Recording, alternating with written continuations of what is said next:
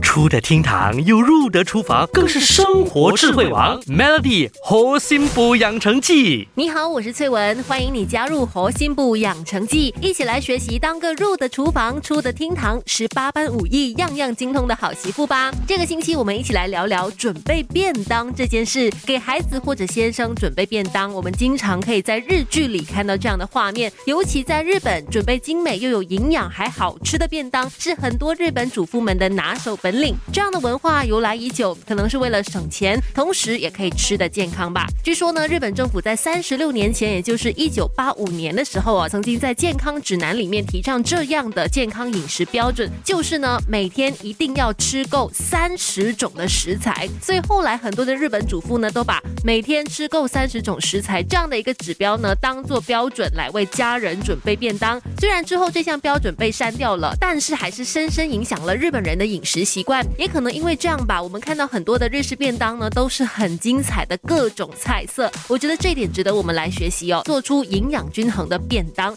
当然就要有碳水化合物啊、蛋白质，还有新鲜蔬果。碳水化合物就比如说谷物、米饭、藜麦、小米、番薯或者是马铃薯。蛋白质的选择呢，有肉类、海鲜、豆腐、鸡蛋或者是坚果。而新鲜蔬果就没有限制啦，只要是能够长时间可以保持形状、保持口感不变的，那就可以了。再来要像日本主妇一样弄出漂亮精致的便当，还有一个要诀，就是他们强调便当内容物的视觉对比，就是也要考虑食材的色彩啊、质地的搭配。这么做不只是为了满足颜值控啦，事实上其实科学也证明了食物的颜色它会影响我们品尝它的一种感觉，所以呢也是美味的保证。再加上一般来说色彩越多，其实营养也会更加的多元。你也不必说每次都搭配出彩虹便当，但是你可以尝试呢，至少每次在便当里面都确保有三种颜色的食材，达到色香味俱全的标准。关于制作便当还有什么要注意的呢？我们下一集继续聊。Melody 猴心补养成记，每逢星期一至五下午五点首播，晚上九点重播，由美心和翠文与你一起练就十八般武艺。嘿呀！